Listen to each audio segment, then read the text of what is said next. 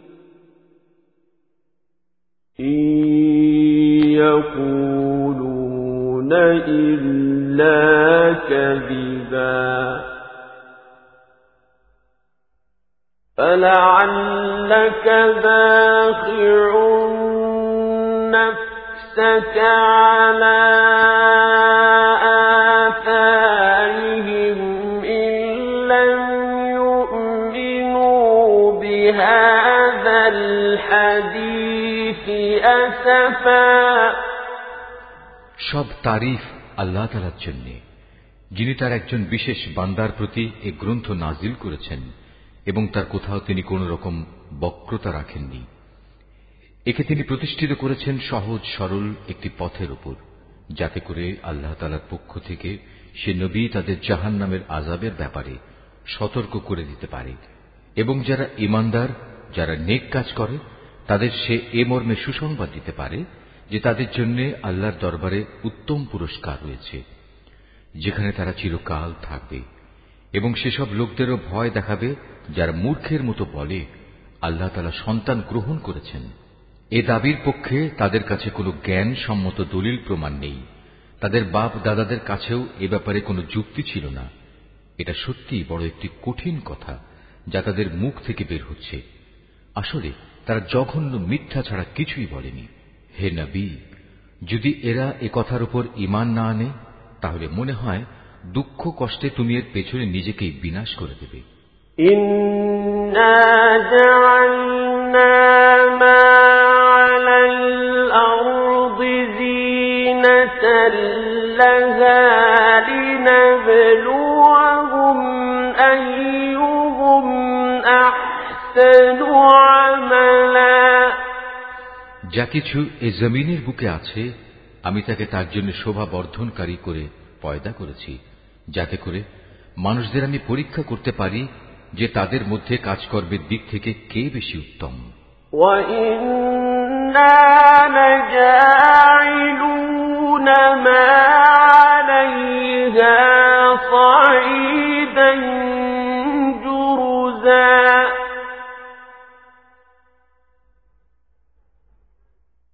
أم حسبت أن أصحاب الكهف والرقيم كانوا من آياتنا عجبا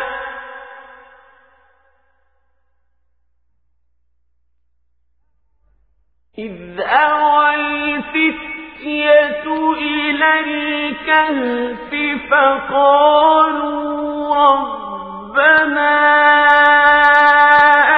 آتنا من لدنك رحمة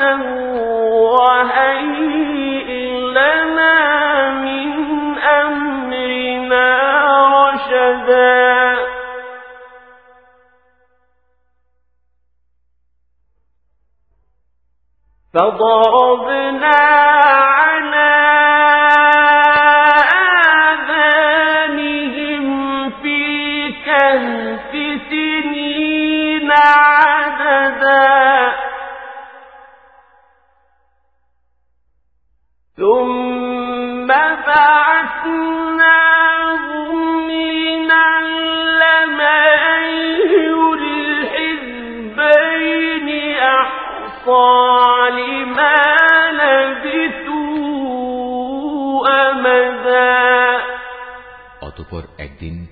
যা কিছু এ জমিনে আছে, ধ্বংস করে দিয়ে একে উদ্ভিদ শূন্য মাটিতে পরিণত করে দেব। হে নবী, তুমি গুহা ও পাহাড়ের উপত্যকার অধিবাসীদের সম্পর্কে কি মনে করো? তার আমার নিদর্শন সমূহের মধ্যে একটি বিস্ময়কর নিদর্শন ছিল। ঘটনাটি এমন হয়েছিল, কতিপয় যুবক যখন গুহায় আশ্রয় নিল এবং আল্লাহর দরবারে এই বলে দোয়া করল, হে আমাদের মালিক, একান্ত তোমার কাছ থেকে আমাদের উপর অনুগ্রহ দান করো। আমাদের এই কাজকর্ম আঞ্জাম দেওয়ার জন্য তুমি আমাদের সঠিক পথ দেখাও অতপর আমি গুহার ভেতরে তাদের কানে বহু বছর ধরে ঘুমের পর্দা লাগিয়ে রাখলাম তারপর এক পর্যায়ে আমি তাদের ঘুম থেকে উঠিয়ে দিলাম যাতে করে আমি একথা জেনে নিতে পারি তাদের দুদলের মধ্যে কোন দলটি ঠিক করে বলতে পারে যে তারা কতদিন সেখানে অবস্থান করেছিল نحن نقص عليك بالحق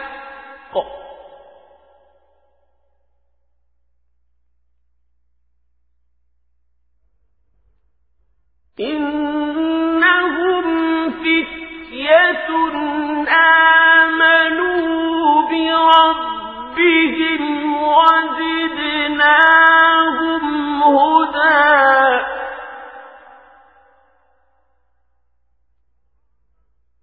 وربطنا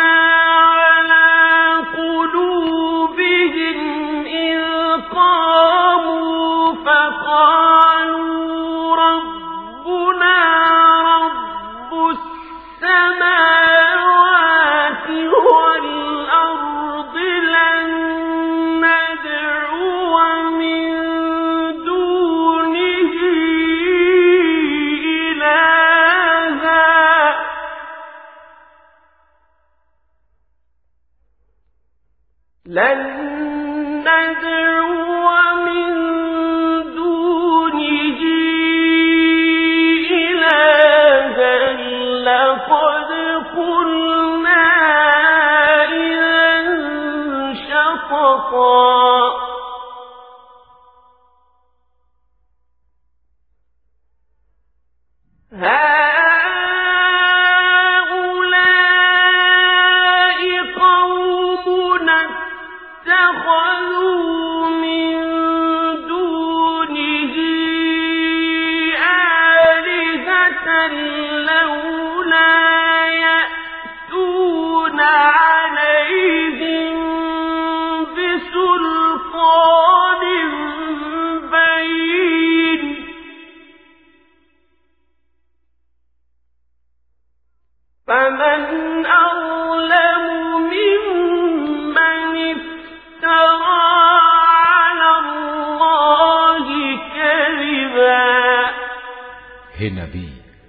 আমি তোমার কাছে তাদের বৃত্তান্ত সঠিকভাবে বর্ণনা করছি।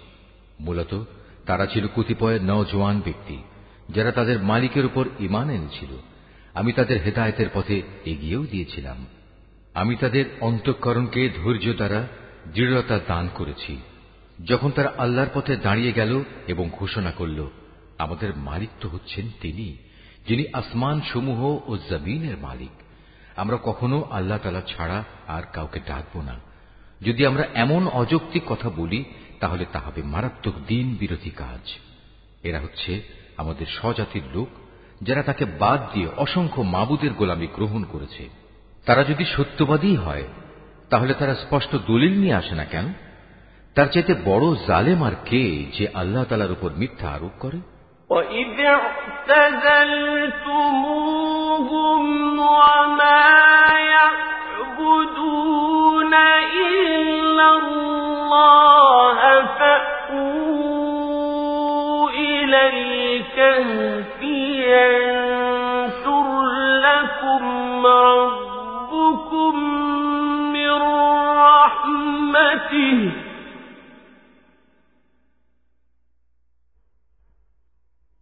فَأْوُوا إِلَى الْكَهْفِ يَنشُرْ لَكُمْ رَبُّكُم مِّن رَّحْمَتِهِ وَيُهَيِّئْ لَكُم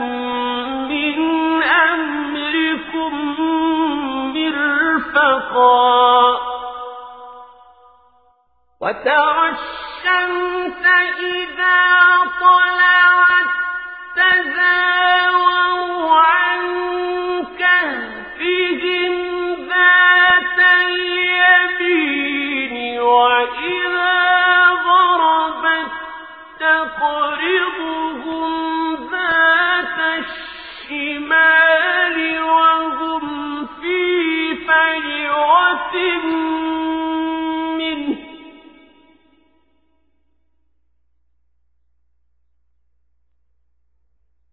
ذَٰلِكَ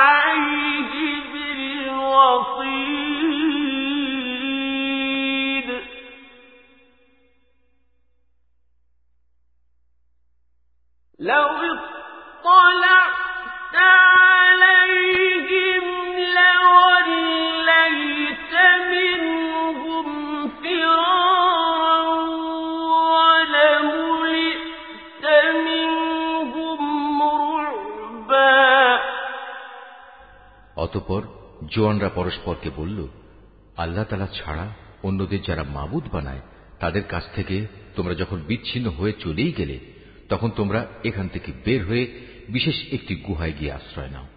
তোমাদের মালিক তোমাদের উপর তার রহমতের ছায়া বিস্তার করে দেবেন এবং তোমাদের বিষয়গুলো তোমাদের জন্য সহজ করে দেবেন।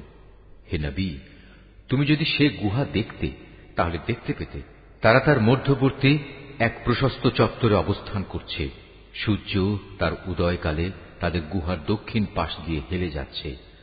আবার যখন তা অস্ত যায়, তখন তা গুহার বাম পাশ দিয়ে অতিক্রম করে। সূর্যের প্রখরতা কখনো তাদের কষ্টের কারণ হয় না। আসলে এ সবই হচ্ছে আল্লাহ তালার কুদরতের নিদর্শন। এ সব নিদর্শনের মাধ্যমে আল্লাহ তালা যাকে হেদায়ত দান করেন, সেই একমাত্র হেদায়ত প্রাপ্ত হয়। আর যাকে তিনি গোমরা করেন, সে কখনো কোনো পথ প্রদর্শনকারী ও অভিভাবক পেতে পারে না। হে নবী, তুমি যদি দেখতে, তাহলে তুমি তাদের ভাবতে তারা বুঝি জেগেই রয়েছে, যদিও তারা ছিল ঘুমন্ত। আমি তাদের কখনো ডানে, কখনো বামে পরিবর্তন করে দিতাম। তাদের কুকুরটি গুহার সামনে তার হাত দুটি প্রসারিত করে পাহারারত অবস্থায় বসেছিল। তুমি যদি তাদের দিকে সত্যি উঁকি মেরে দেখতে, তাহলে তুমি অবশ্যই তাদের কাছ থেকে পেছন ফিরে পালিয়ে যেতে। এবং তাদের এ আজব দৃশ্য দেখে তুমি নিঃসন্দেহে ভয়ে আতঙ্কিত হয়ে যেতে وكذلك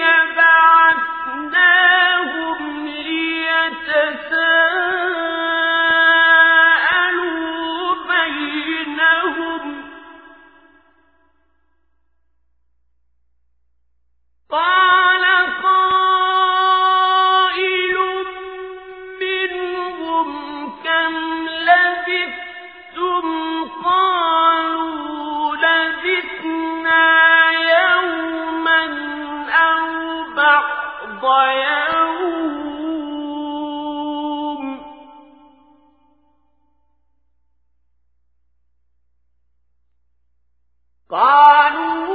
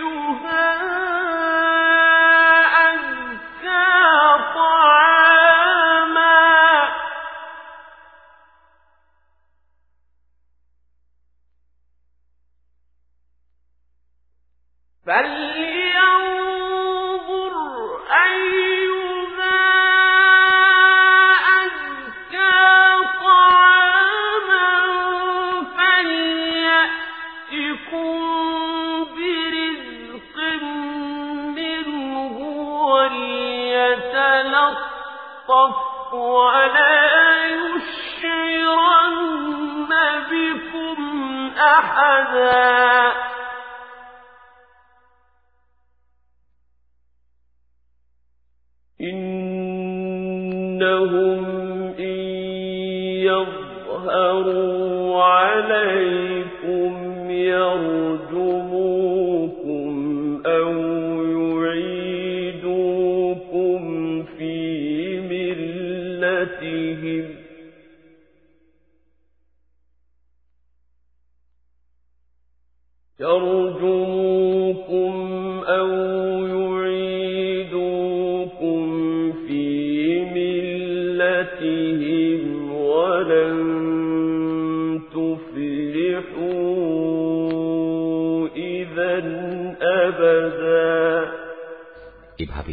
তাদের আমি ঘুম থেকে উঠিয়ে দিলাম, যাতে করে তারা তাদের অবস্থান সম্পর্কে নিজেরা পরস্পরে জিজ্ঞাসাবাদ করে। কথা প্রসঙ্গে তাদের মধ্যে থেকে এক ব্যক্তি বলল বলতো তোমরা এ গুহায় কতকাল অবস্থান করেছ? তারা বলল, বড় জোর একদিন কিংবা তার চাইতেও কম সময়ে আমরা এখানে অবস্থান করেছি। অতঃপর যখন তারা একমত হতে পারল না, তখন তারা বলল, তোমাদের মালিকই কথা জানেন। তোমরা এ গুহায় কতকাল অবস্থান করেছ? এখন সে বিতর্ক রেখে বরং তোমরা তোমাদের একজনকে তোমাদের এ রৌপ্য মুদ্রা সহ শহরে পাঠাও। সে বাজারে গিয়ে দেখুক কোন খাবার উত্তম। সেখান থেকে কিছু খাবার তোমাদের কাছে নিয়ে আসুক। সে যেন বিচক্ষণতার সাথে কাজ করে এবং সে যেন কাউকেই তোমাদের ব্যাপারে কিছু জানতে না দেয়। যদি তারা তোমাদের সম্পর্কে জানতে পারে, তাহলে তারা তোমাদের প্রস্তরাঘাত করে হত্যা করবে কিংবা তোমাদের জোর করে তারা তাদের দিনে ফিরিয়ে নেবে। আর একবার তেমনটি হলে কখনোই তোমরা মুক্তি পাবে না وكذلك أعثرنا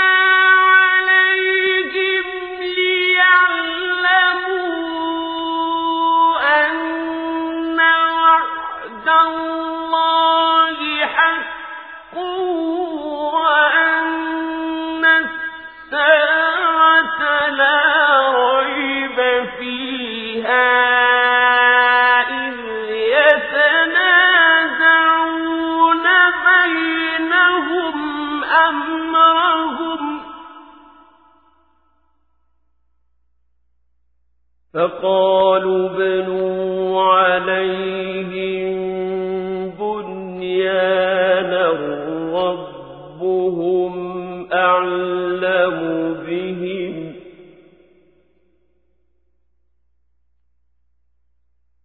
قال الذين غلبوا على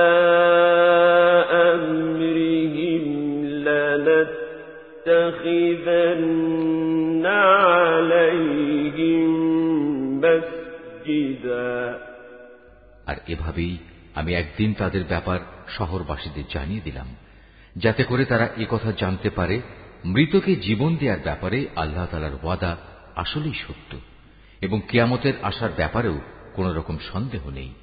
যখন তারা নিজেদের মধ্যে এ নিয়ে বিতর্ক করে যাচ্ছিল, তখন কিছু লোক বলল, তাদের সম্মানে তাদের উপর একটি স্মৃতিসৌধ নির্মাণ করে দাও।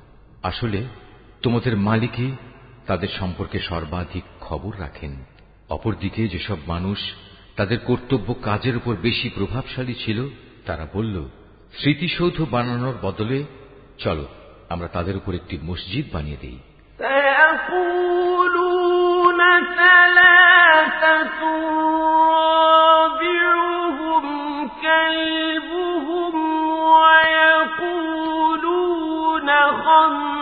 কিছু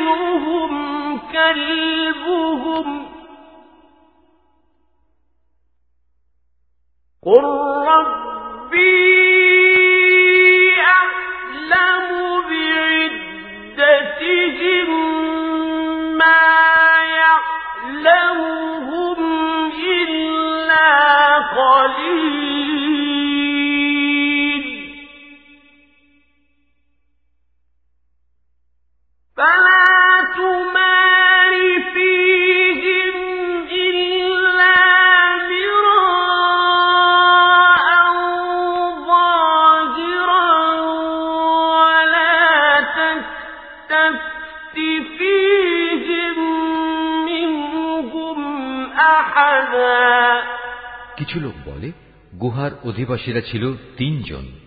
ওদের মধ্যে চতুর্থটি ছিল ওদের পাহারাদার কুকুর। আবার কিছু লোক বলে, তারা ছিল পাঁচজন। তাদের ষষ্ঠটি ছিল ওদের কুকুর। আসলে, অজানা, অদেখা বিষয়সমূহের প্রতি এরা খামাখা, অনুমান নিক্ষেপ করি এ সব কিছু বলছে। তাদের কেউ বলে, ওরা ছিল সাতজন এবং অষ্টমটি ছিল তাদের কুকুর। হে নবী, তুমি এদের বলো হ্যাঁ আমার মালিক ভালো করেই জানেন ওদের আসল সংখ্যা কত ছিল তাদের সংখ্যা খুব কম সংখ্যক লোকই বলতে পারে তুমিও এদের ব্যাপারে সাধারণ আলোচনার বাইরে বেশি বিতর্ক করো না এবং তাদের সম্পর্কে খামাখা অন্য মানুষদের কাছেও জিজ্ঞাসাবাদ করো না ولا تقولن لشيء ما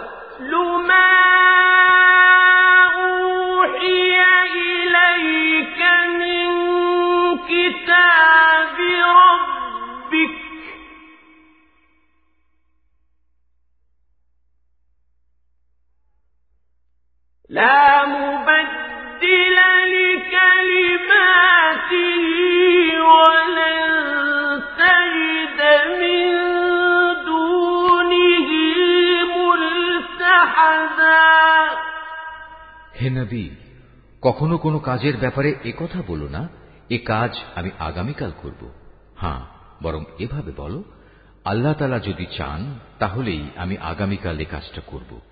যদি কখনো কোনো কিছু ভুলে যাও, তাহলে তোমার মালিককে স্মরণ করো এবং বলো, সম্ভবত আমার মালিক এ কাহিনীর চাইতে নিকটতর কোনো কল্যাণ দিয়ে আমাকে পথ দেখাবেন। তারা তাদের এ গুহায় কাটিয়েছে মোট তিনশো বছর। কেউ অবশ্য এর সাথে আরও নয় বছর যোগ করেছে। হে নবী তুমি বলো, বস্তুত একমাত্র আল্লাহ তালাই সঠিক করে বলতে পারেন, ওরা গুহায় কত বছর কাটিয়েছে আসমান সমূহ ও জমিনের যাবতীয় অজানা, অদেখা বিষয়ের জ্ঞান তো একমাত্র তার জন্য নির্দিষ্ট রয়েছে। কত সুন্দর দ্রষ্টা তিনি, কত সুন্দর শ্রোতা তিনি তিনি ছাড়া তাদের দ্বিতীয় কোনই অভিভাবক নেই। আল্লাহ তালা নিজের কর্তৃত্ব ও ক্ষমতায় অন্য কাউকে কখনো শরিক করেন না। হে নাবি তোমার উপর তোমার মালিকের যে কিতাব নাজিল করা হয়েছে, তা তুমি তেলাওয়াত করতে থাকো। তার কিতাবে বর্ণিত কথাবার্তা রদবদল করার কেউই নেই। তিনি ছাড়া তুমি আর কোনোই আশ্রয়স্থল পাবে না। অস্বির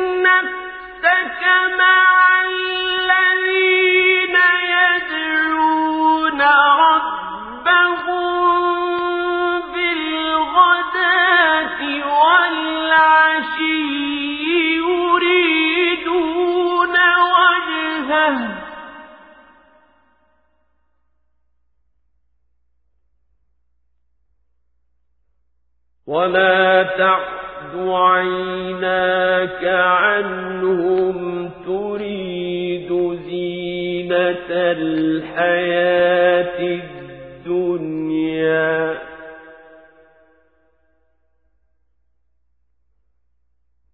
ولا تطع من أغفلنا قلبه عن ذكرنا واتبع هواه وكان أمره فرطا হে নবী তুমি নিজেকে সদা সেসব মানুষদের সাথে রেখে চলবে যারা সকাল সন্ধ্যায় তাদের মালিককে ডাকে তারা একমাত্র তাঁরই সন্তুষ্টি কামনা করে এবং কখনো তাদের কাছ থেকে তোমার স্নেহের দৃষ্টি ফিরিয়ে নিও না কখনো এমন কোন ব্যক্তির কথা মতো চলো না যার অন্তঃকরণকে আমি আমার স্মরণ থেকে গাফেল করে দিয়েছি আর যে ব্যক্তি নিজের প্রবৃত্তির গোলামি করতে শুরু করেছে এবং যার কার্যকলাপ আল্লাহ তালার সীমানা লঙ্ঘন করেছে وقل الحق من ربكم فمن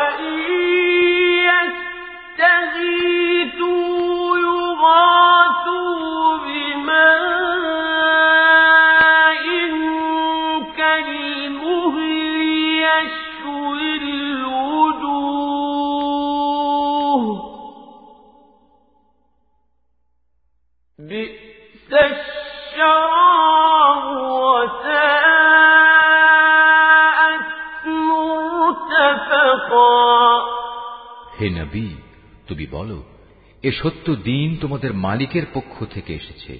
সুতরাং যার ইচ্ছা, সে এর উপর ইমান আনুক, আর যার ইচ্ছা, সে তা অস্বীকার করুক। আমি তো এই অস্বীকারী জালেমদের জন্য এমন এক আগুন প্রস্তুত করে রেখেছি, যার বেষ্টনী তাদের পুরোপুরি পরিবেষ্টন করে রাখবে। যখন তারা পানির জন্য ফরিয়াদ করতে থাকবে, তখন এমন এক গলিত ধাতুর মতো পানীয় দ্বারা তাদের ফরিয়াদের জবাব দেয়া হবে। যা তাদের সমগ্র মুখমণ্ডল জ্বালিয়ে পুড়িয়ে দেবে। কি ভীষণ হবে সে পানীয়, আর কি নিকৃষ্ট হবে তাদের আশ্রয়ের স্থানটি।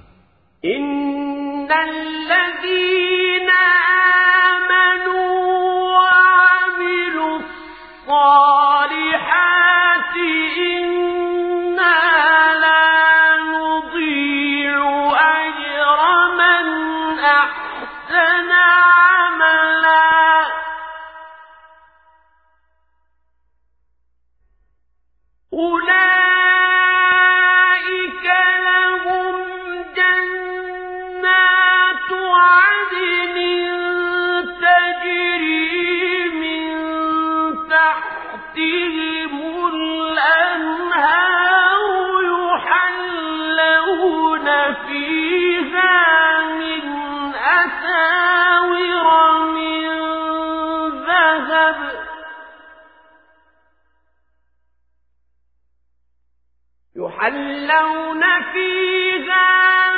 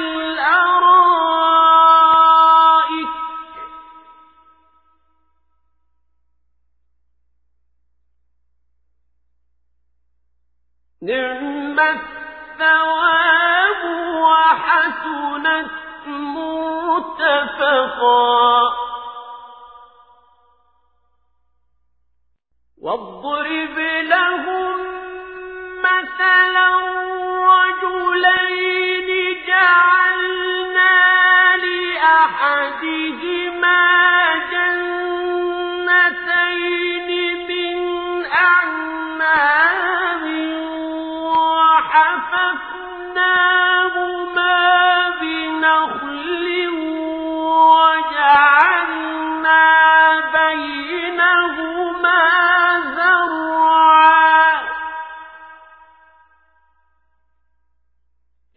الجنتين آتت أكلها ولم تظلم منه شيئا. وفجرنا خلالهما نهرا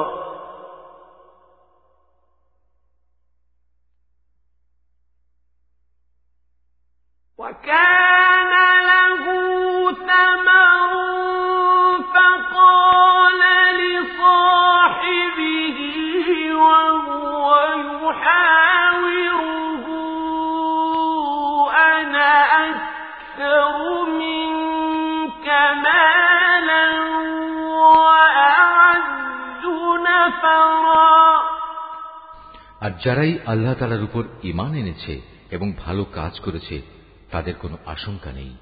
আমি কখনো তাদের বিনিময় বিনষ্ট করি না, যারা নেক কাজ করে।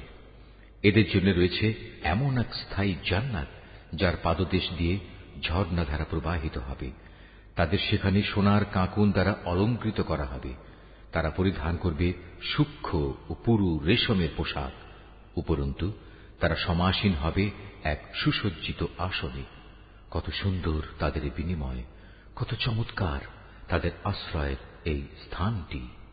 হে নবী, তাদের শিক্ষার জন্য তুমি দুজন লোকের উদাহরণ পেশ করো, যাদের একজনকে আমি দুটো আঙুরের বাগান দান করেছিলাম এবং এ দুটো কতিপয় খেজুর গাছ দ্বারা পরিবেষ্টিত করে রেখেছিলাম। আবার এ দুয়ের মধ্যবর্তী স্থানকে পরিণত করেছিলাম একটি সুফলা শস্য ক্ষেত্র রূপে উভয় বাগানই এক পর্যায়ে যথেষ্ট ফল দান করল।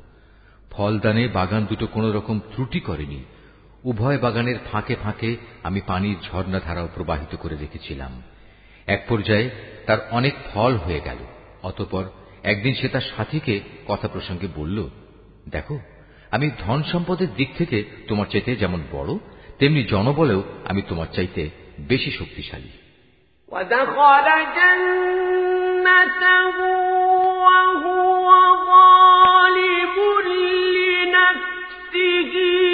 قال ما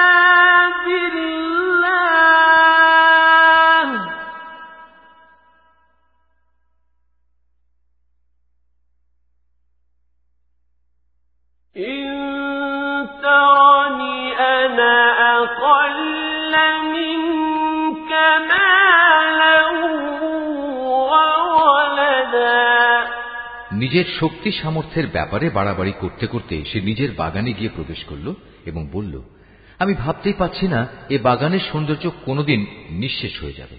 আমি এও মনে করি না, একদিন এসব ধ্বংস হয়ে কেয়ামত প্রতিষ্ঠিত হবে এবং কেয়ামতের পর আমাকে যদি আমার মালিকের সামনে ফিরিয়ে নেওয়াও হয়, তাহলে এর চাইতে উৎকৃষ্ট কোনো কিছু আমি সেখানে পাব। তার সে গরিব সাথীটি যে তার সাথে কথা বলছিল, বলল, এ পার্থিব সম্পদ দেখে তুমি কি সত্যি সে মহান সত্তাকে অস্বীকার করছ, যিনি তোমাকে প্রথমত মাটি থেকে অতপর শুক্র কণা থেকে পয়দা করেছেন? পরিশেষে তিনি তোমাকে একটি মানুষের আকৃতিতে পূর্ণাঙ্গ করেছেন। কিন্তু আমি তো বিশ্বাস করি সেই সৃষ্টিকর্তা আল্লাহ তালাই হচ্ছেন আমার মালিক, এবং আমার মালিকের কোনো কাজের সাথেই আমি কাউকে শরিক করি না। কত ভালো হতো তুমি যখন তোমার ফলবতী বাগানে প্রবেশ করলে, তখন যদি তুমি একথা বলতে, আল্লাহ তালা যা চেয়েছেন তাই হয়েছে আল্লাহ তালা বেঁচে রেখে কারোই কিছু ঘটানোর শক্তি নেই যদিও তুমি আমাকে ধনে জনে তোমার চাইতে কম দেখলে কিন্তু আমি আল্লাহ তালার উপর ইমান রাখি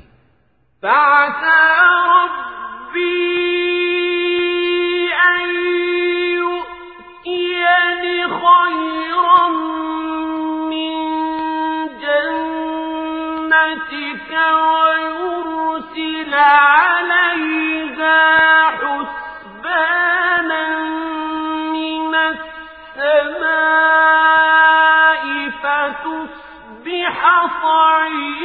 صعيدا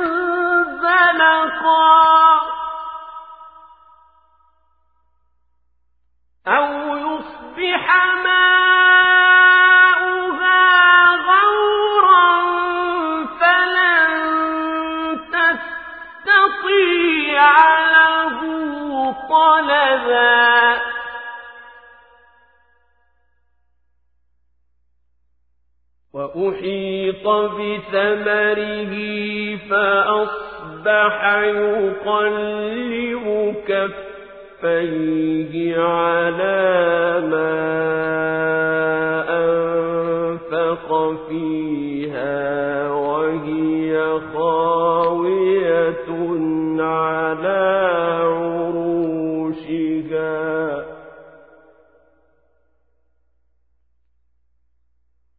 فأصبح يقلب كفيه على ما أنفق فيها وهي خاوية.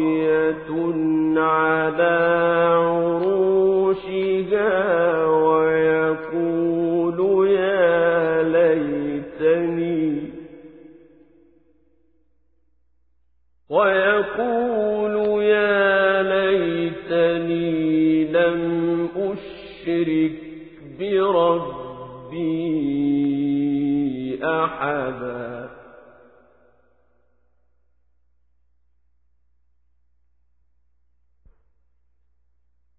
ولم تكن له فئة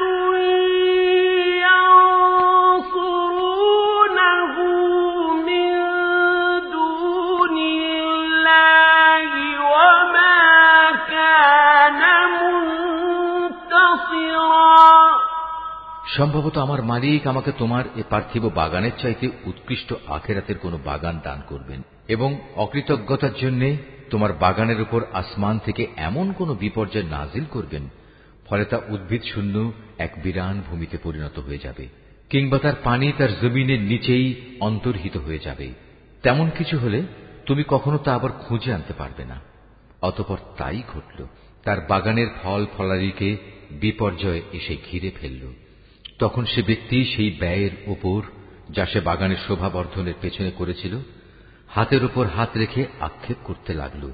বাগানের অবস্থা এমন হল, যা তা মুখ থুবড়ে পড়ে থাকল, এবং সে নিজের ভুল বুঝতে পেরে বলতে লাগল, কত ভালো হতো যদি আমি আমার মালিকের ক্ষমতার সাথে অন্য কাউকে শরিক না করতাম।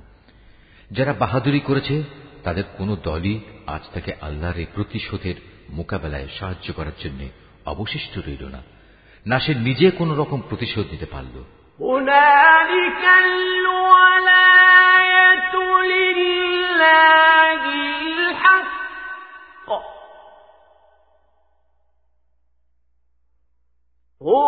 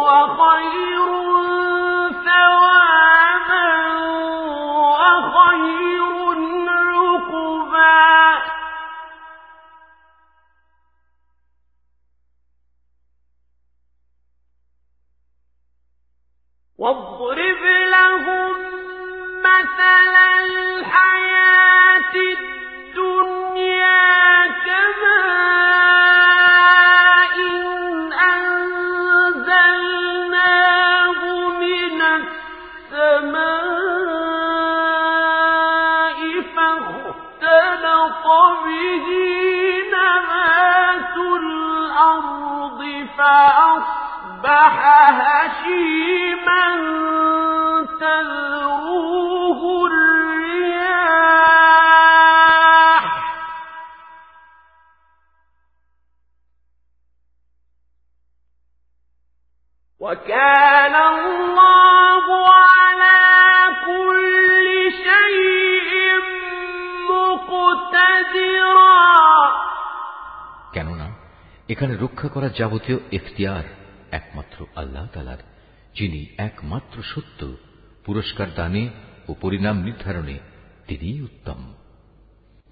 হে নাবি, তুমি এদের কাছে দুনিয়ার জীবনের উদাহরণ পেশ করো। এই জীবনটা হচ্ছে এমন, যেমন আমি আকাশ থেকে পানি বর্ষণ করি, যার কারণে জমিনের উদ্ভিদ ঘন সুশোভিত হয়ে ওঠে। অতপর এক সময় বাতাসটা উড়িয়ে নিয়ে ফেরে।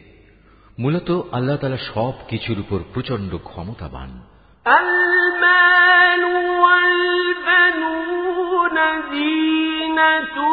الحياة الدنيا والباقيات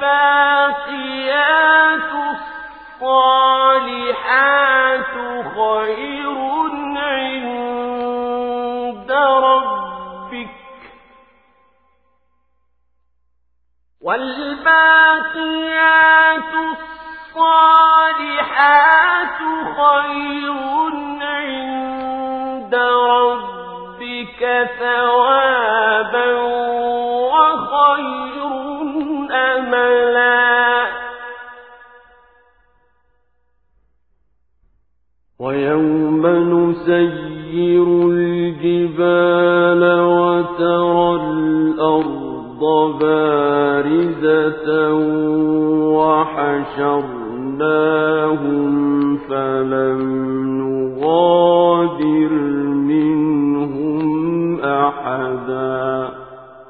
ধন সম্পদ ও সন্তান সন্ততি হচ্ছে তোমাদের পার্থিব জীবনের কতিপয় অস্থায়ী সৌন্দর্য মাত্র চিরস্থায়ী হচ্ছে মানুষের নেক কাজ, আর তা হচ্ছে তোমার মালিকের কাছে পুরস্কার পাওয়ার জন্য অনেক ভালো।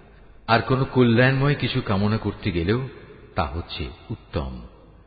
যেদিন আমি পাহাড় সমূহকে চলমান করে সরিয়ে দেব এবং তুমি এই পৃথিবীকে দেখবে তা একটি শূন্য প্রান্তর সেদিন আমি তাদের মানব কুলকে এক জায়গায় জড়ো করব কোনো একজনকেও আমি বাদ দেব না وعرضوا على ربك صفا لقد جئتمونا كما خلقناكم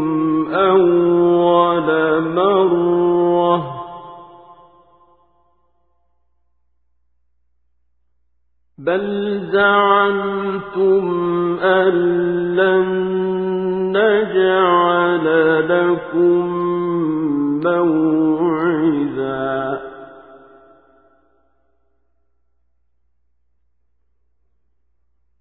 ووضع الكتاب فترى المجرمين مشفقين مما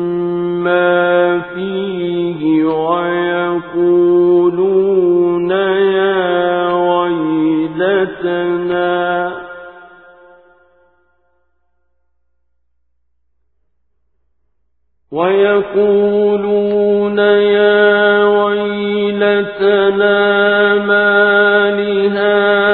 الكتاب لا يغادر صغيرة ولا كبيرة إلا أحصاها.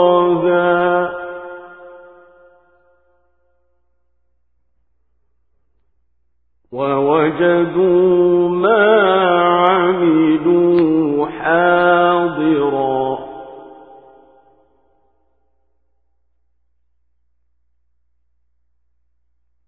ولا يظلم ربك أحدا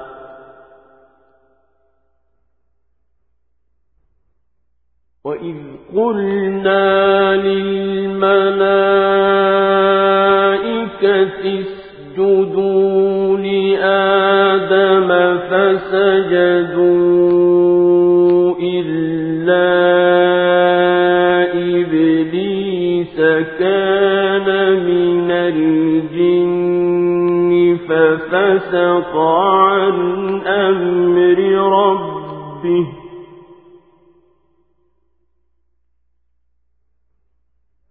أفتتخذون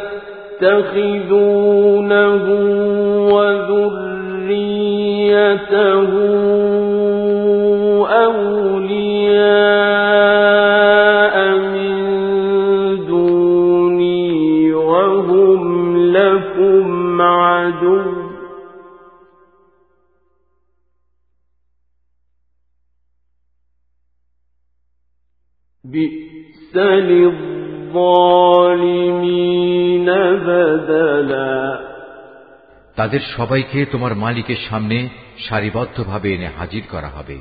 অতপর আমি বলব, আজ তো তোমরা সবাই আমার কাছে এসে গেছ। ঠিক যেমনি করে আমি তোমাদের প্রথমবার পয়দা করেছিলাম। কিন্তু তোমরা অনেকেই মনে করতে আমি তোমাদের দ্বিতীয়বার আমার কাছে হাজির করার জন্য কোনো সময়সূচি নির্ধারণ করে রাখিনি। অতপর তাদের সামনে আমল নামা রাখা হবে। তখন নাফরমান ব্যক্তিদের তুমি দেখবে, সে আমল নামায় যা কিছু লিপিবদ্ধ আছে তারা তার কারণে খুবই আতঙ্কগ্রস্ত থাকবে। তারা বলতে থাকবে, হায়, দুর্ভাগ্য আমাদের, এ আবার কেমন গ্রন্থ? এ তো দেখছি আমাদের জীবনের ছোট কিংবা বড় প্রত্যেক বিষয়েরই হিসাব রেখেছে। তারা যা কিছু করেছে, তার প্রতিটি বস্তুই তারা সে গ্রন্থে মজুদ দেখবে। তোমার মালিক সেদিন কার উপর বিন্দুমাত্র জুলুমও করবেন না। স্মরণ করো, যখন আমি ফেরেস্তাদের বলেছিলাম, তোমরা সবাই আদমকে সাজদা করো। তখন তারা সবাই সাজদা করল, কিন্তু ইবলিস সাজদা করল না। সে ছিল আসলে জিনদেরই একজন। সে তার মালিকের আদেশের নাফরমানি করল। যে এত বড় নাফরমানি করল, তোমরা কি তাকে এবং তার বংশধরদের আমার বদলে তোমাদের অভিভাবক হিসেবে গ্রহণ করে চলেছ? অথচ প্রথম দিন থেকেই সে তোমাদের প্রকাশ্য দুশ্মন। চেয়ে দেখো জালেমদেরকে নিকৃষ্ট বিনিময় দেয়া হয়েছে।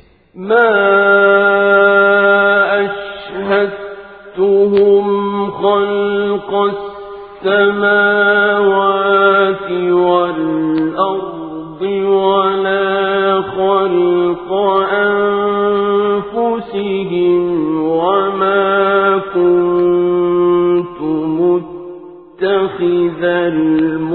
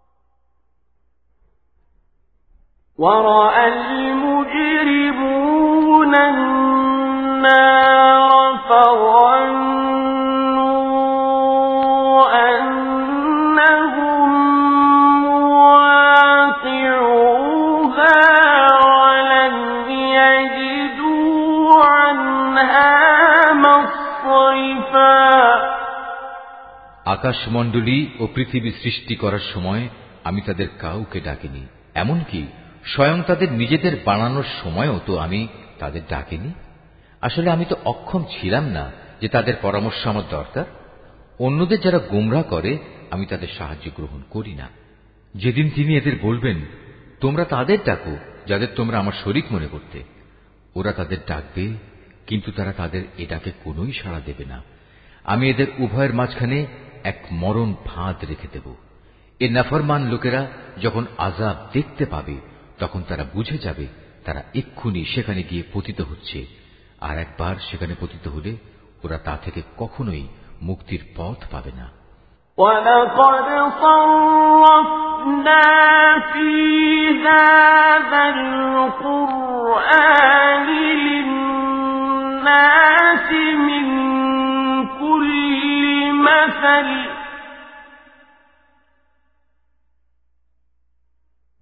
وكان الإنسان أكثر شيء جدلا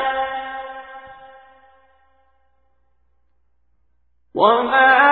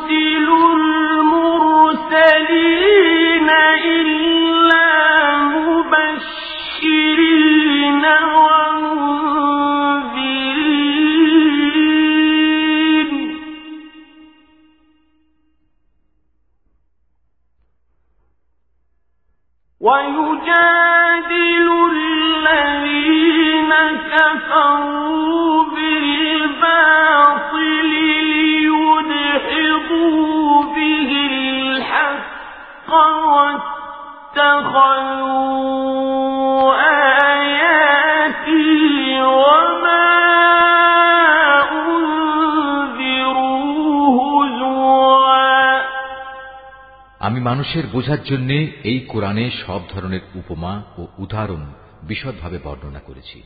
কিন্তু মানুষের অধিকাংশই এ নিয়ে তর্ক করে।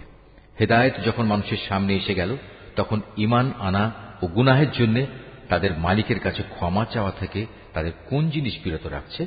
তারা সম্ভবত পূর্ববর্তী মানুষদের অবস্থা তাদের কাছে এসে পৌঁছানোর কিংবা আমার আজাব তাদের সামনে এসে হাজির হবার অপেক্ষা করছে।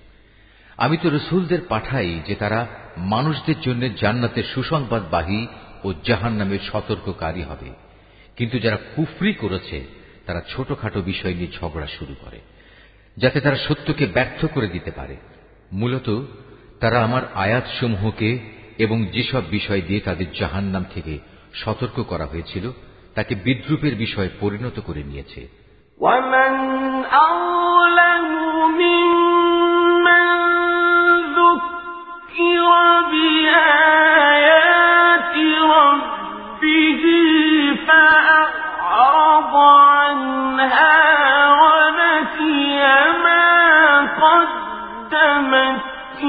يداه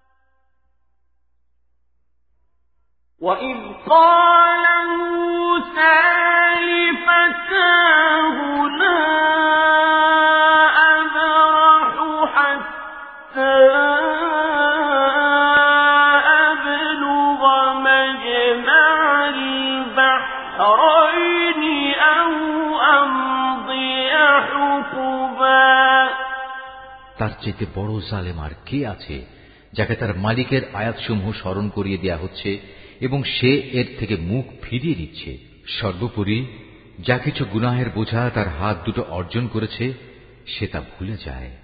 আমি তাদের অন্তরের উপর জাহেলিয়াতের আবরণ লাগিয়ে দিয়েছি, যেন তারা সত্য দিন বুঝতে না পারে। এমনি ভাবে তাদের কানেও এক ধরনের কঠিন বস্তু ঢেলে দিয়েছি, এ কারণে তারা সত্য কথা শুনতে পায় না। অতএব হে নবী, তুমি ওদের যতই হেদায়তের পথে ডাকো না কেন, তাদের কখনো হেদায়ত দেয়া হবে না। হে নবী, তোমার মালিক বড়ই ক্ষমাশীল ও দয়াবান। তিনি যদি তাদের সবাইকে তাদের কৃতকর্মের জন্য শাস্তি দিতে চাইতেন, তাহলে তিনি সহজেই তা ত্বরান্বিত করতে পারতেন। বরং এর পরিবর্তে তাদের জন্য শাস্তির একটি প্রতিশ্রুত ক্ষণ রাখা আছে, যা থেকে ওদের কারুই পরিত্রাণ নেই। এই জনপদ ও তাদের অধিবাসীরা, যখন আল্লাহ তালা সীমা লঙ্ঘন করেছিল, তখন আমি তাদের নির্মূল করে দিয়েছি। তাদের ধ্বংসের জন্যও একটি দিন ক্ষণ নির্দিষ্ট ছিল। হে নবী, তুমি এদের মুসার ঘটনা শোনাও। যখন মুসা তার খাদেমকে বলল, যতক্ষণ পর্যন্ত আমি দুটো সাগরের মিলনস্থলে না পৌঁছব, ততক্ষণ পর্যন্ত আমি আমার পরিকল্পনা থেকে ফিরে আসব না। যদি আমাকে এজন্য দীর্ঘ সময় পর্যন্ত চলতে হয় তবু আমি চলতে থাকব।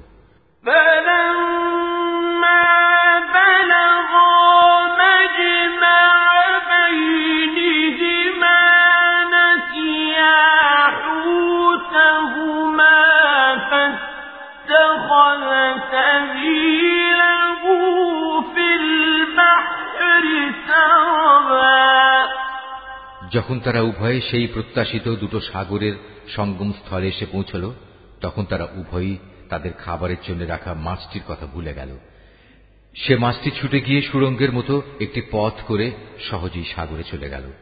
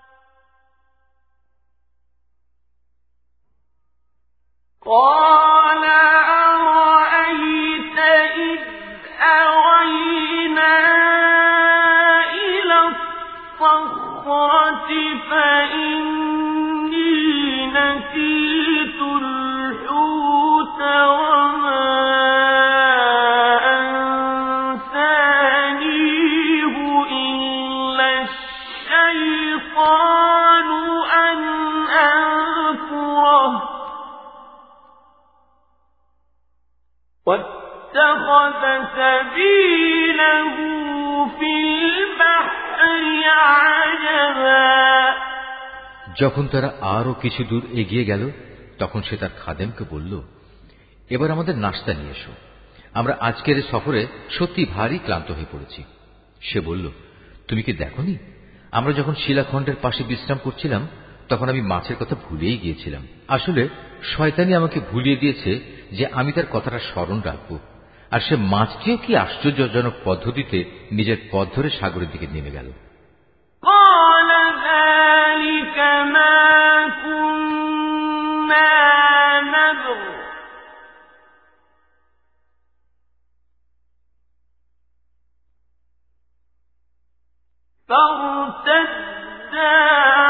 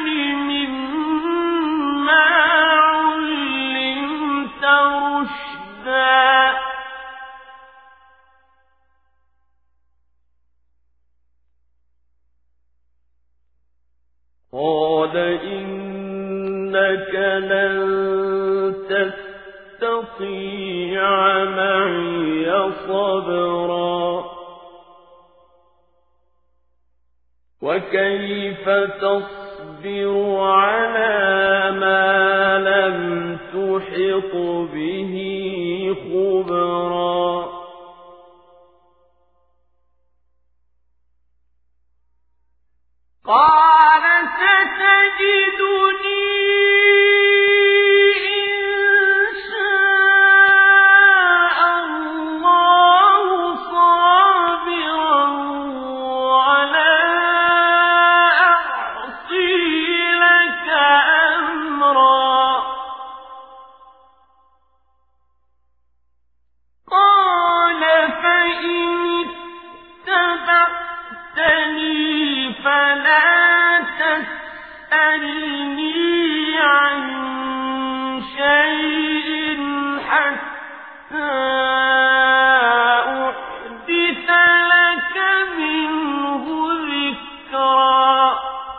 সে বলল হ্যাঁ এই তো হচ্ছে সেই জায়গা। যে স্থানটির আমরা সন্ধান করছিলাম, মাছটি চলে যাওয়ার জায়গাই হচ্ছে সাগরের মিলনস্থল। অতঃপর তারা নিজেদের পথের চিহ্ন ধরে ফিরে চলল। এরপর তারা সেখানে পৌঁছলে তারা আমার বান্দাদের মাঝ থেকে একজন পুণ্যবান বান্দাকে সেখানে পেল, যাকে আমি আমার অনুগ্রহ দান করেছি। উপরন্তু, তাকে আমি আমার কাছ থেকে বিশেষ জ্ঞান দান করেছিলাম। মুসা তাকে বলল আমি কি তোমার অনুসরণ করতে পারি? যাতে করে আল্লাহ তালার কাছ থেকে যে জ্ঞান তোমাকে শেখানো হয়েছে, তার কিছু অংশ তুমি আমাকে শেখাতে পারো? সে বলল হ্যাঁ পারো। তবে আমার সাথে থেকে তা তুমি কখনো ধৈর্য ধারণ করতে পারবে না। অবশ্য এটাও ঠিক যে বিষয়ে তোমার জ্ঞান সীমার বাইরে, তার উপর তুমি ধৈর্য ধরবি বা কি করে? সে বলল, আল্লাহ তালা যদি চান, তাহলে তুমি আমাকে ধৈর্যশীল হিসেবেই পাবে। আমি তোমার কোনো আদেশেরই বরখেলাপ করব না। সে বলল আচ্ছা যদি তুমি আমাকে অনুসরণ করোই তাহলে কোনো বিষয় নিয়ে আমাকে কিছু জিজ্ঞেস করবে না যতক্ষণ না সে কথা আমি নিজেই তোমাকে বলে দেব إذا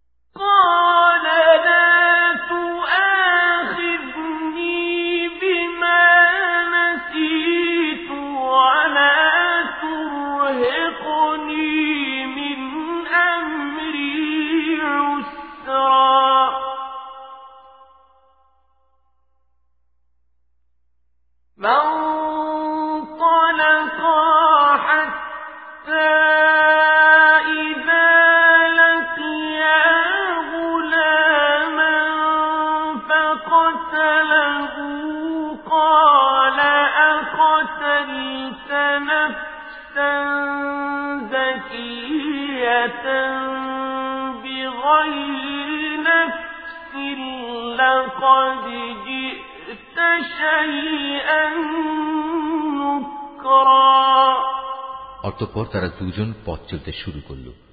নদীর পাড়ে এসে উভয়ই একটি নৌকায় আরোহণ করল। নৌকায় উঠেই সে তাকে ছিদ্র করে দিল। সে বলল, তুমি কি এজন্য তাতে ছিদ্র করে দিলে? যেন এর আরোহীতে তুমি ডুবিয়ে দিতে পারো? তুমি সত্যি এক গুরুতর অন্যায় কাজ করেছ। মুসার কথা শুনে সে বলল আমি কি তোমাকে কথা বলিনি? আমার সাথে থেকে তুমি কখনো ধৈর্য ধারণ করতে পারবে না? সে বলল, আমি যে ভুল করেছি সে ব্যাপারে তুমি আমাকে পাকড়াও করো না, এবং এ ব্যাপারে আমার উপর বেশি কঠোরতাও আরোপ করো না। আবার তারা পথ চলতে শুরু করল।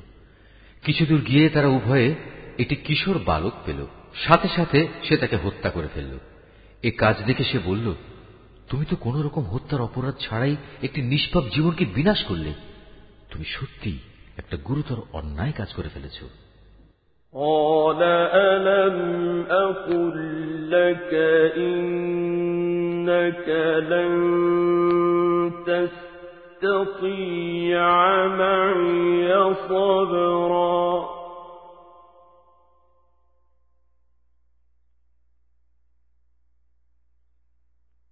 قال إن سألتك عن شيء بعدها فلا تصاحبني قد بلغت من لدني عذرا সে বলল আমি কি তোমাকে কথা বলিনি যে তুমি আমার সাথে থেকে ধৈর্য ধরতে পারবে না সে বলল যদি এরপর আর একটি কথাও আমি তোমাকে জিজ্ঞেস করি তাহলে তুমি আমাকে তোমার সাথে রেখো না অবশ্য এখন তো তুমি আমার পক্ষ থেকে ওজোর পেশ করার প্রান্ত সীমায় পৌঁছে গেছো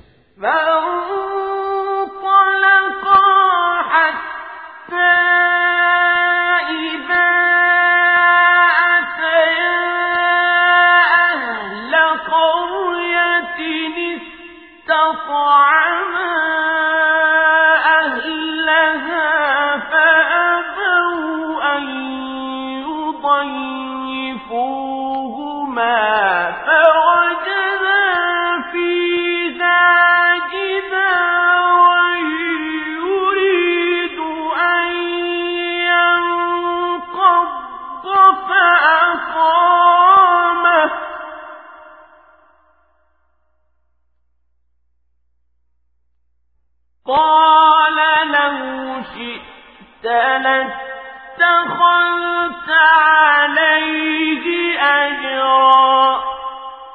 আবার তারা চলতে শুরু করল। কিছু দূর এগিয়ে তারা জনপদের অধিবাসীদের কাছে পৌঁছল। সেখানে পৌঁছে তারা সেই জনপদের অধিবাসীদের কাছে কিছু খাবার চাইল। কিন্তু তারা তাদের মেহমানদারি করতে অস্বীকার করল। অতপর সেখানে তারা একটি পতনোন্মুখ পুরনো প্রাচীর দেখতে পেল। সে প্রাচীরটা সোজা করে দিল। সে বলল তুমি চাইলে তো এদের কাছ থেকে এর উপর কিছু পারিশ্রমিক গ্রহণ করতে পারতে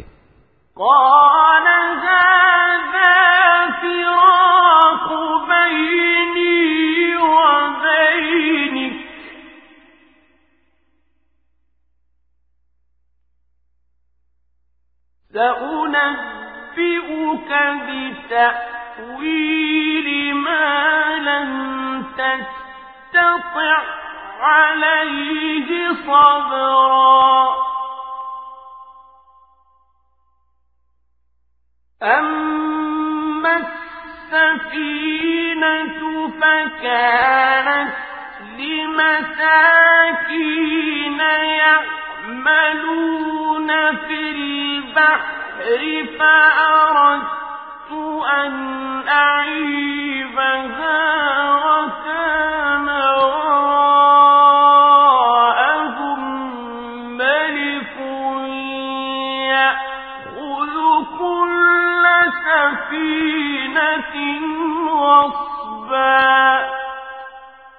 সে বলল, বেশ, এখানেই তোমার আমার মধ্যে বিচ্ছেদ হয়ে গেল। কিন্তু তার আগে যেসব কথার ব্যাপারে তুমি আমার সাথে ধৈর্য ধরে থাকতে পারোনি, তার ব্যাখ্যা আমি তোমাকে বলে দিতে চাই। প্রথম ঘটনাটি হচ্ছে নৌকা সম্পর্কিত। মূলত তা ছিল কয়েকজন গরিব মানুষের মালিকানাধীন। তারা এটা দিয়ে সমুদ্রে জীবিকা অন্বেষণের কাজ করত।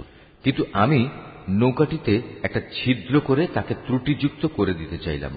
কারণ তাদের সামনে ছিল এমন এক বাদশাহ যে ত্রুটিবিহীন যে নৌকাই পেত, তা বল প্রয়োগে ছিনিয়ে দিত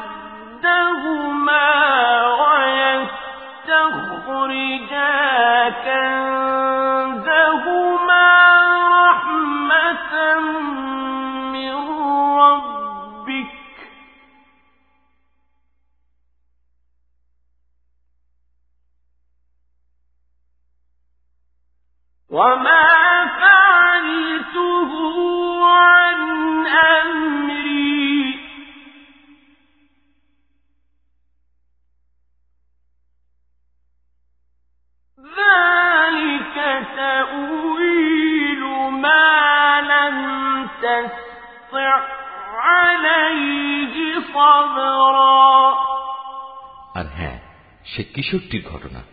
তার পিতামাতা উভয় ছিল মোমেন।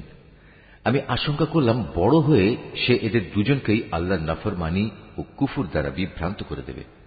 আমি চাইলাম তাদের মালিক তার বদলে তাদের এমন একটি সন্তান দান করবেন যে দিনদারি ও রক্তের সম্পর্ক রক্ষার ব্যাপারে তা চেতে অনেক ভালো প্রমাণিত হবে। সর্বশেষ ওই যে প্রাচীরটির ব্যাপার? আসলে তা ছিল শহরের দুটি এতিম বালকের।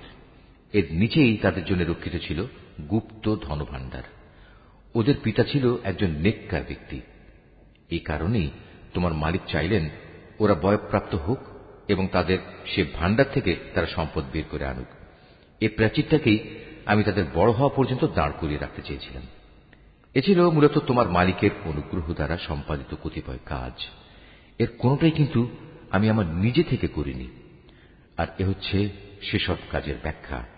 যে ব্যাপারে তুমি আমার সাথে থেকে ধৈর্য ধারণ করতে পারছিলে না ويسألونك عن ذي القرنين قل سأتلو عليكم منه ذكرا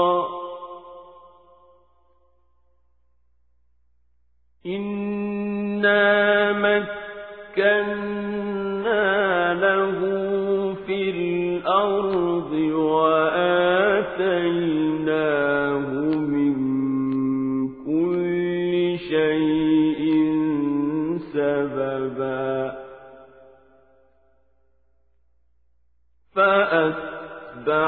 سببا.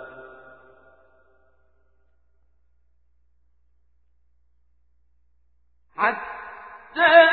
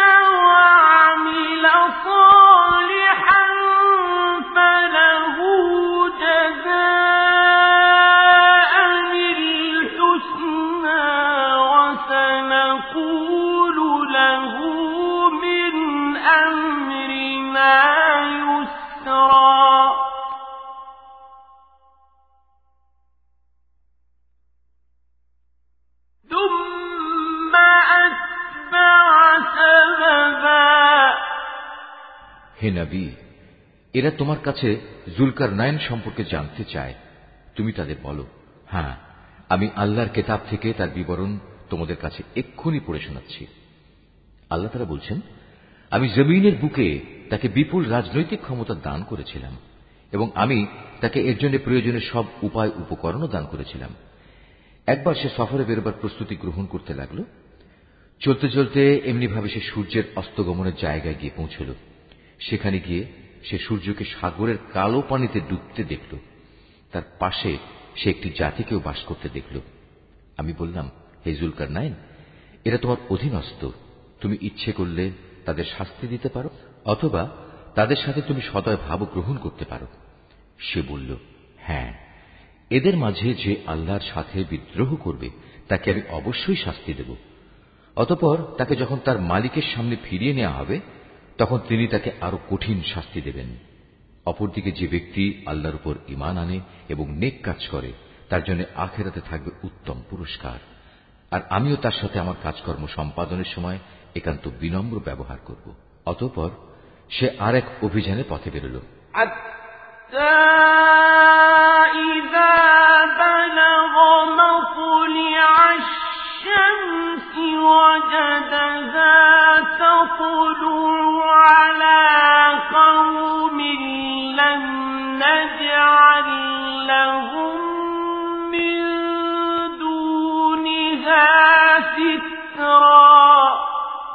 এমনকি চলতে চলতে সে সূর্যোদয়ের স্থানে গিয়ে পৌঁছল, তখন সে সূর্যকে এমন একটি জাতির উপর দিয়ে উদয় হতে দেখল, যাদের জন্য তার প্রখর তাপ থেকে আত্মরক্ষার জন্য আমি কোন অন্তরাল সৃষ্টি করে রাখিনি كذلك وقد أحطنا بما لديه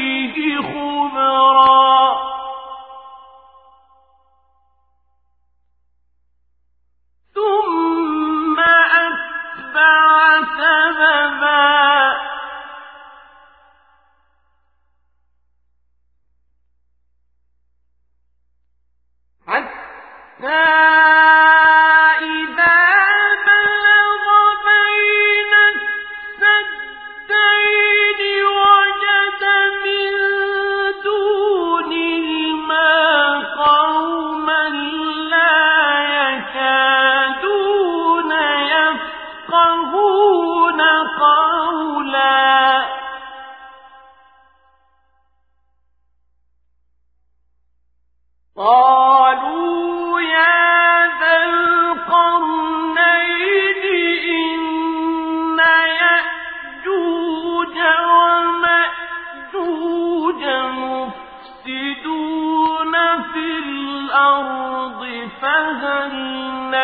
يجعل لك خرجا على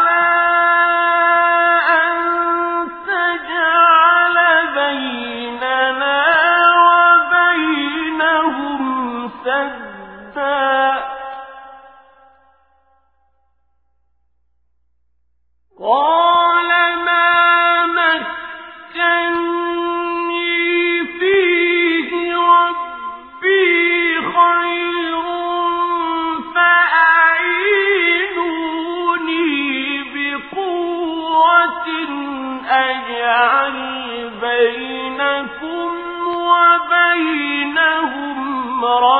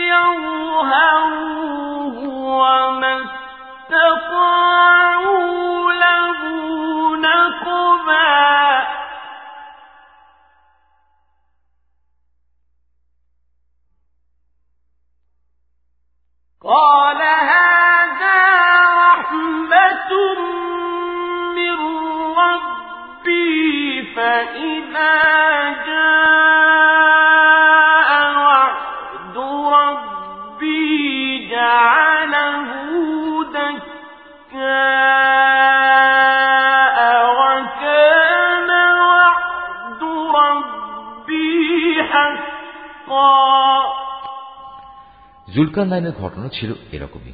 আমার কাছে সে সম্পর্কিত পুরোপুরি খবরই মজুদ আছে। অতপর সে আর এক অভিযানে পথে বেরোল।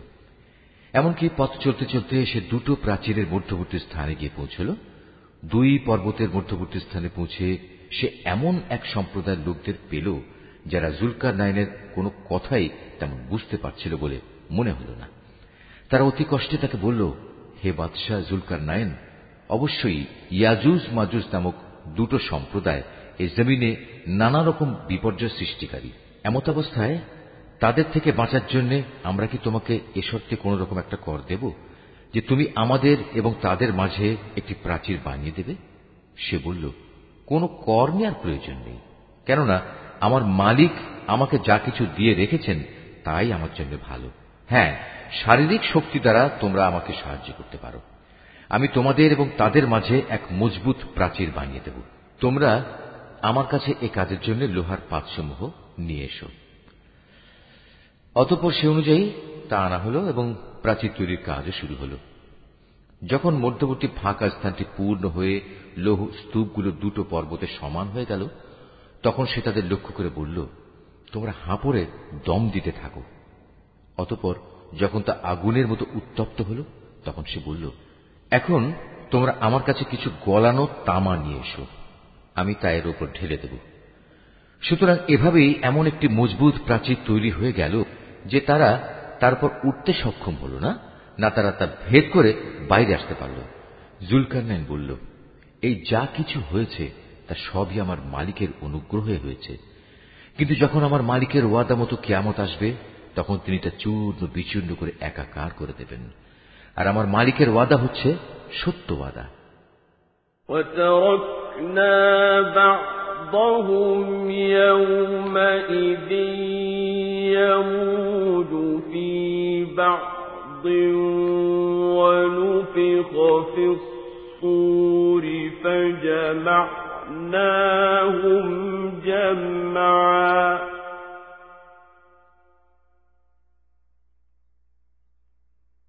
وعرضنا جهنم يومئذ للكافرين عرضا.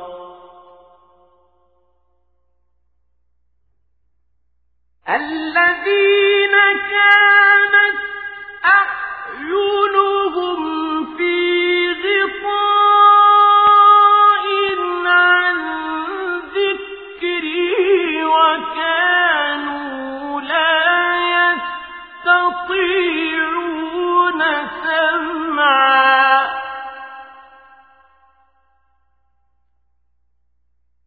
أفحسب الذين كفروا أن يتخذوا عبادي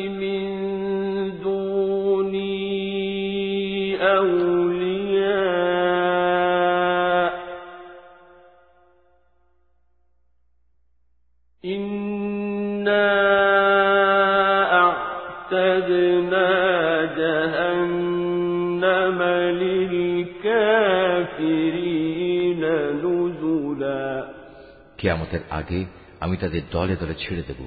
তারা সমুদ্রের ঢেউয়ের আকারে একদল আরেক দলের মধ্যে প্রবিষ্ট হবে। যখন সিঙায় ফুৎকার দেয়া হবে, তখন তাদের সবাইকে আমি হাসরের ময়দানে একত্রিত করব। সেদিন আমি জাহান্নামকে তার অবিশ্বাসীদের সামনে এনে হাজির করব যাদের চোখের মধ্যে আমার স্মরণ থেকে আবরণ পড়েছিল। তারা হেদায়েতের কথাই শুনতে পেত না। কাফেররা কি একথা মনে করে নিয়েছে যে তারা আমার বদলে আমারই কতিপয় গোলামকে অভিভাবক বানিয়ে নেবে আর আমি এ ব্যাপারে তাদের কোনো জিজ্ঞাসাবাদই করব না আমি তো জাহান্নামকে কাফেরদের মেহমানদারির জন্য সাজিয়ে রেখেছি قل هل ننبئكم بالأخسرين أعمالا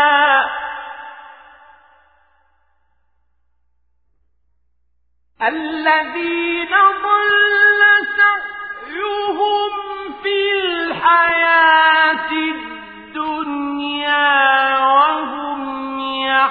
في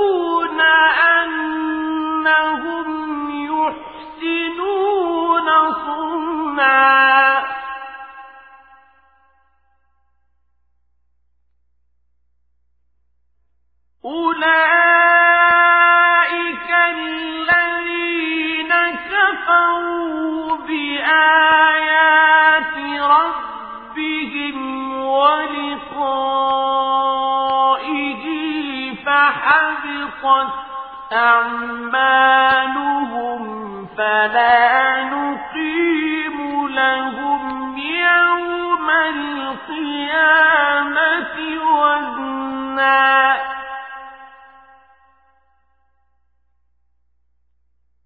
ذلك جزاؤهم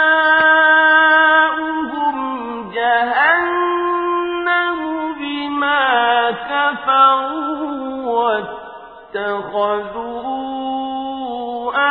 آياتي ورسلي هزوا.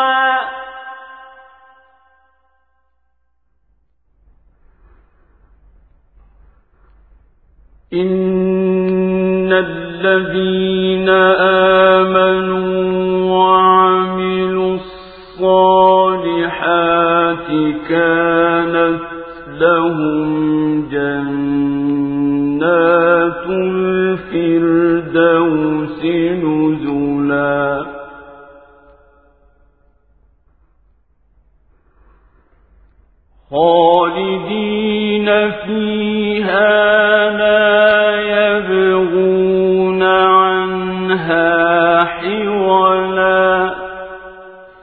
নবী এদের তুমি বলো, আমি কি তোমাদের এমন লোকদের কথা বলব যারা আমলের দিক থেকে সম্পূর্ণ ক্ষতিগ্রস্ত হয়ে পড়েছে? এরা হচ্ছে সেসব লোক যাদের সমুদায় প্রচেষ্টা এই দুনিয়ায় বিনষ্ট হয়ে গেছে। অথচ তারা মনে মনে ভাবছে, তারা বুঝি ভালো কাজই করে যাচ্ছে। এরাই হচ্ছে সেসব লোক যারা তাদের মালিকের আয়াতসমূহকে অস্বীকার করে এবং অস্বীকার করে তার সাথে ওদের সাক্ষাতের বিষয়টিও। এর ফলে ওদের সব কর্মই নিষ্ফল হয়ে যায়। তাই কেয়ামতের দিন আমি তাদের জন্য ওজনের কোন মানদণ্ড স্থাপন করব না। এটাই জাহান্নাম। এটাই হল তাদের যথার্থ পাওনা। কেননা তারা স্বয়ং স্রষ্টাকে অস্বীকার করেছে। উপরন্তু তারা আমার আয়াতসমূহ ও তার বাহক রসুলদের বিদ্রুপের বিষয় হিসেবে গ্রহণ করেছে। অপরদিকে যারা আল্লাহ তালার উপর ইমান এনেছে এবং সে অনুযায়ী নেক আমল করেছে, তাদের মেহমানদারির জন্য জান্নাতুল ফিরদাউস সাজানো রয়েছে।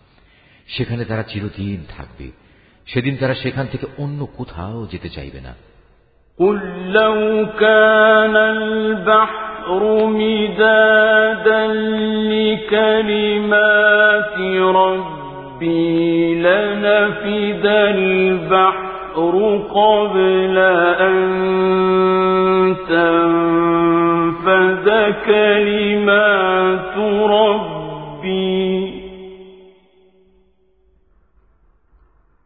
لنفد البحر قبل أن تنفد كلمات ربي ولو جئنا بمثله مددا হে নবী তুমি এদের বলো আমার মালিকের প্রশংসার কথাগুলো লিপিবদ্ধ করার জন্য যদি সমুদ্র কালি হয়ে যায় তাহলে আমার মালিকের জ্ঞানের কথা লেখা শেষ হওয়ার আগেই সমুদ্র শুকিয়ে যাবে এমনকি যদি আমি তার মতো আরো সমুদ্রকে লেখার কালি করে সাহায্য করার জন্য নিয়ে আসি তবু قل إنما أنا بشر